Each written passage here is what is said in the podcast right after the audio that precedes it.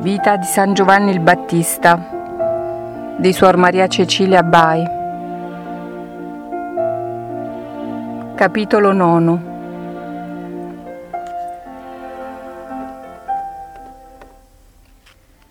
Mentre i nostri santi vivevano con tutta la quiete e con grandissima consolazione in compagnia del loro figlio, arrivò loro la notizia di come Erode insidiava la vita del nato Salvatore.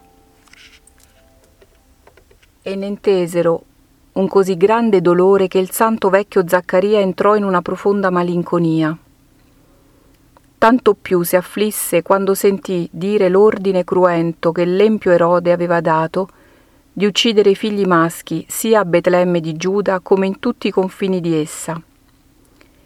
Il santo vecchio pregò il suo Dio con calde suppliche affinché non permettesse che egli arrivasse a vedere una così grande strage e che lo liberasse dai legami del corpo, tanto più che con spirito profetico sapeva essere già venuta la pienezza dei tempi per la venuta del Messia al mondo. Dio consolò il suo servo e con una breve malattia lo privò della vita, mandando la sua anima al limbo, dove portò la felice notizia della venuta al mondo del Redentore. In questa occasione il piccolo Giovanni provò dispiacere per la perdita di un padre così degno. Il fanciullo, come se avesse avuto molto senno, non volle mai abbandonare suo padre nel tempo della sua infermità e non lo lasciò mai finché la sua anima spirò. Era una grandissima gioia per il santo vecchio avere un figlio simile in sua compagnia. E nonostante il fanciullo non parlasse ancora, la sua sola presenza era sufficiente a consolare il padre moribondo. In modo molto grave il piccolo fanciullo si mise a terra e balbettando chiese la benedizione al suo moribondo padre, il quale gliela diede con tenerezza di affetto. Poi se lo strinse al petto con amore paterno e nell'abbracciarlo gli disse con spirito profetico che l'avrebbe aspettato al limbo e che al suo arrivo sperava fosse molto vicina la liberazione da quel carcere per la vicina redenzione. Così Giovanni seppe fin da allora che egli sarebbe morto prima del Salvatore. Il santo fanciullo rimase molto contento, nonostante non mancò di dimostrare dolore per la morte del padre Tutta quella casa si trovava in afflizione, ma specialmente Santa Elisabetta, per aver perso una compagnia di tanta virtù e di tanto merito. Ma si consolava al pensiero di doverlo andare presto a trovare, essendo anche lei in età avanzata. E poi si uniformò tutta alla volontà divina. Vennero poi delle visite per porgere le condoglianze a Santa Elisabetta, e ognuno voleva vedere suo figlio, ma la santa, che conosceva il suo desiderio di stare ritirato, si scusava dicendo che il fanciullo stava nella sua quiete, che non voleva disturbarlo, tranne però per qualche persona di grande virtù e bontà.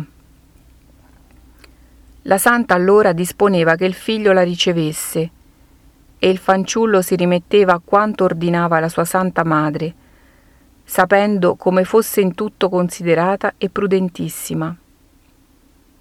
In queste visite che la santa donna riceveva, veniva da tutti avvisata di mettere suo figlio in un luogo sicuro, perché la persecuzione del re Erode andava crescendo e andava estendendosi anche da quelle parti. La santa donna era molto afflitta e non sapendo dove appigliarsi porgeva calde suppliche al suo Dio. Lei sapeva bene che suo figlio, quale precursore del Messia, non sarebbe perito in quella persecuzione. Tuttavia credeva bene di metterlo in salvo. Un giorno che faceva le sue orazioni con più fervore, fu illuminata da Dio e capì con grande chiarezza quello che doveva fare per adempiere l'ordine divino, e cioè doveva, che doveva abbandonare la casa, e andare nel deserto con il suo piccolo Giovanni e trattenersi qui fin tanto che cessasse la persecuzione. La santa donna chinò la testa al divino comando e nonostante provasse non poca pena per quanto doveva fare, si uniformò in tutto alla volontà divina. E mentre la santa si trovava in queste afflizioni, veniva consolata da suo figlio Giovanni, che le diceva balbettando Madre mia, non temere, Dio è con noi e questo ci basti. Il fanciullo Giovanni provava una grandissima gioia nel vedere arrivata l'ora desiderata di poter soddisfare i desideri che aveva di patire la fame, il freddo, la nudità e ogni altro incomodo per amore del suo Dio. Per questo si faceva vedere dalla madre molto allegro e sorridente, nonostante non lo facesse in presenza di altri. E interiormente rendeva grazie al suo Dio, che si era degnato di consolarlo così presto, reputandosi anche indegno di patire qualcosa per amore del suo Dio incarnato, che pure tanto pativa per amore suo in quella tenera età.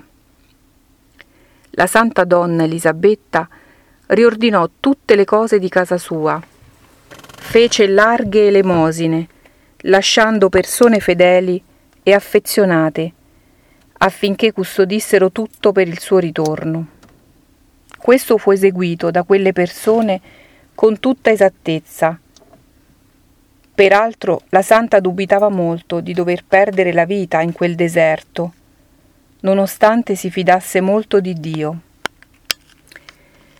E si mostrava molto contenta per quanto egli avesse permesso, purché si adempisse la volontà divina e si salvasse la vita del suo piccolo Giovanni, che amava e guardava come un tesoro datole dalla mano del suo Dio.